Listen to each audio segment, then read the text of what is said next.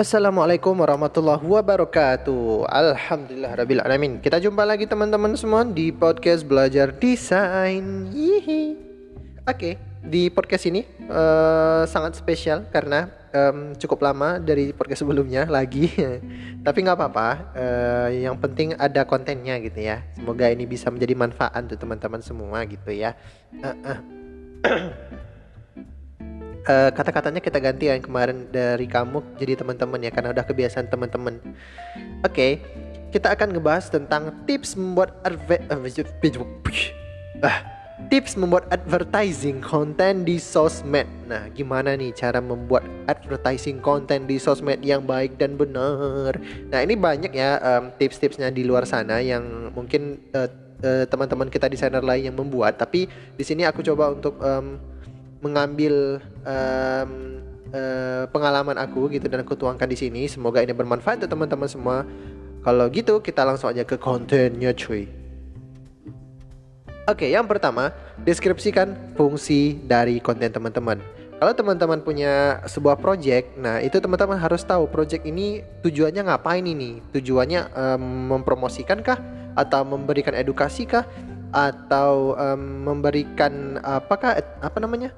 Pengumuman kah dan lain sebagainya gitu, invitation kah dan lain sebagainya. Nah, itu harus teman-teman sesuaikan um, fungsi dari konten yang teman-teman buat. Kalau misalnya teman-teman punya konten advertising gitu, teman-teman harus tahu ini promo kah? E, tujuannya mempromosikan kah atau tujuannya untuk memperkenalkan produk baru kah atau tujuannya untuk um, memberikan giveaway kah dan lain sebagainya. Nah, di sini teman-teman harus tahu fungsinya dulu gitu. Yang kedua, taking attention. Nah, teman-teman harus mengambil atensi orang-orang. Ini susahnya di sini ya, cuy. Kenapa? Karena kalau di sosial media itu rata-rata orang pada cepat gitu, pada cepat nge-scroll apalagi khususnya Instagram. Teman-teman mungkin gunain Instagram. Biasanya kita gunain Instagram itu kan cepat gitu ya. Kita scroll down, scroll down, scroll down cepat. Jadi kalau ada konten-konten misalnya konten-konten itu konten-konten bermanfaat uh, Walaupun itu bermanfaat, tapi kalau tidak mengambil atensi kita, itu berkemungkinan besar akan kita ignore kan gitu. Kita nggak akan melihat itu karena dari attention aja kita nggak dapat gitu. Jadi gimana caranya supaya attention itu um, bisa kita dapatkan dari orang-orang yang biasa nge-scroll down gitu? Nah, di sini aku ada tiga tips. Yang pertama, gunakan um, gambar yang kualitasnya bagus uh, dari segi resolusi dan dari segi kualitas gambarnya itu sendiri itu harus bagus. Resolusinya harus uh, yang baik supaya tidak pecah nanti saat diupload. Dan um, kualitas gambarnya itu sendiri juga harus bagus pencahayaannya harus bagus um, teknik teknik fotografi juga harus bagus uh, peng pengambilan sisi pengambilan juga harus bagus dan jelas. Nah misalnya kalau ada produk um, apa namanya parfum misalnya jadi harus dilihat gitu nampak tampak depannya harus kelihatan gitu terus ada brandnya gimana bentuknya terus kalau misalnya biasa brand parfum itu kan kayak mewah-mewah gimana gitu biasanya ada shadow ada highlightnya gitu. Nah gunakan foto-foto yang sebaik mungkin tidak hanya dari segi resolusi tapi juga kualitasnya juga harus bagus gitu.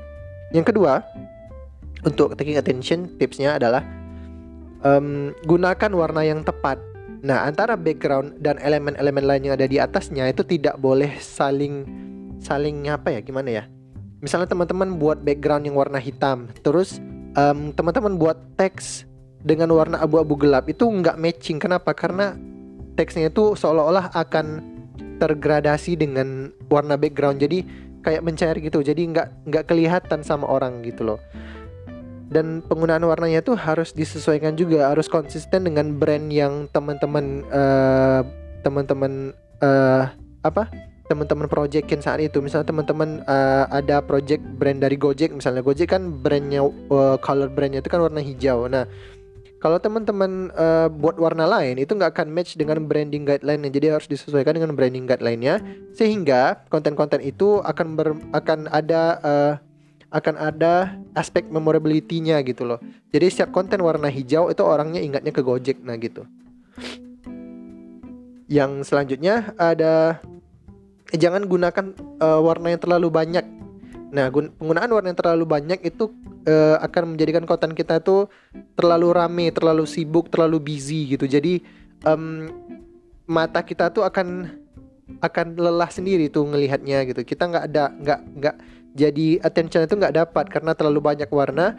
Jadi warna-warna itu punya attention tersendiri gitu. Jadi um, kita jadi semakin uh, melihatnya tuh kayak semakin bingung gitu ha. Dan yang ketiga uh, gimana cara ngambil attention uh, dari project advertising konten kita adalah uh, gunakan font dengan baik dan benar. Dari segi ukuran dan jenis. Ukurannya itu harus disesuaikan. Kenapa? Karena di advertising itu kan biasanya ada header, ada description. Nah, header tuh biasanya kan um, uh, isi teksnya itu berupa uh, memang betul-betul attention gitu yang mengambil uh, atensi orang contohnya diskon 50% gitu atau um, produk terbaru gitu atau um, giveaway besar-besaran nah gitu-gitu. Nah, di situ harus disesuaikan ukurannya. Ukuran itu harus besar ukuran headernya. Kenapa? Karena itu mengambil atensi orang dan deskripsinya itu barulah ya gambaran aja deskripsi disesuaikan dikecilin gitu. Nggak nggak lebih besar dari headernya gitu. Dan dari jenis font juga harus disesuaikan. Kenapa? Karena kalau jenis fontnya rame cuy itu akan terlihat makin norak. Jadi tolong gunakan font tidak lebih dari tiga.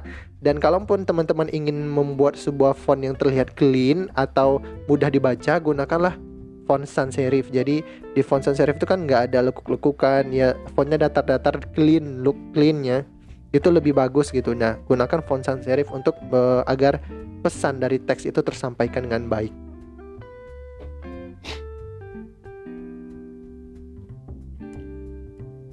Yang ketiga, ganti perspektif kita menjadi audiens. Nah, di sini kita harus mengganti perspektif kita. Kalau kita menjadi audiens, kita akan akan seperti apa nih melihat sebuah iklan itu atau iklan seperti apa nih yang kira-kira audiens ingin lihat dari uh, project kita.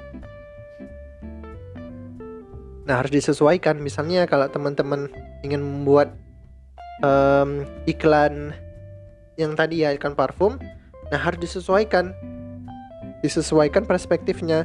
Jadi di sini perspektifnya adalah orang-orang yang um, ingin uh, tubuhnya tuh wangi. Nah, gimana bentuk desain yang bagus yang sesuai uh, orang-orang seperti apa? Misalnya um, parfumnya itu khusus untuk men. Nah men ini kan yang manly banget gitu yang manly. Buat desainnya itu yang manly man, yang manly manly yang kelihatan macho gitu. Nah disesuaikan ya dengan perspektif audiens. Kalau audiensnya men ya sesuaikan manly.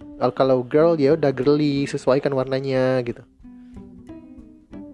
Yang keempat keep it simple Nah ini adalah basic banget bagi teman-teman semua ingin membuat desain harus sesimpel mungkin, seclean mungkin, seclear. Maksudnya itu bukan simple itu bukan dalam artian banyak yang kosong atau kelihatan terlalu um, ya mudah kali gitu buatnya gitu nggak kayak gitu juga ya. Maksudnya itu yang simple itu adalah um, to the point aja gitu desainnya.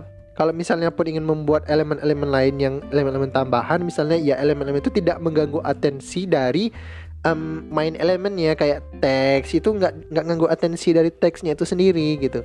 Jadi jangan sampai elemen-elemen kecil yang lain-lain itu mengganggu atensi dari eh, elemen-elemen uh, yang seharusnya dilihat orang.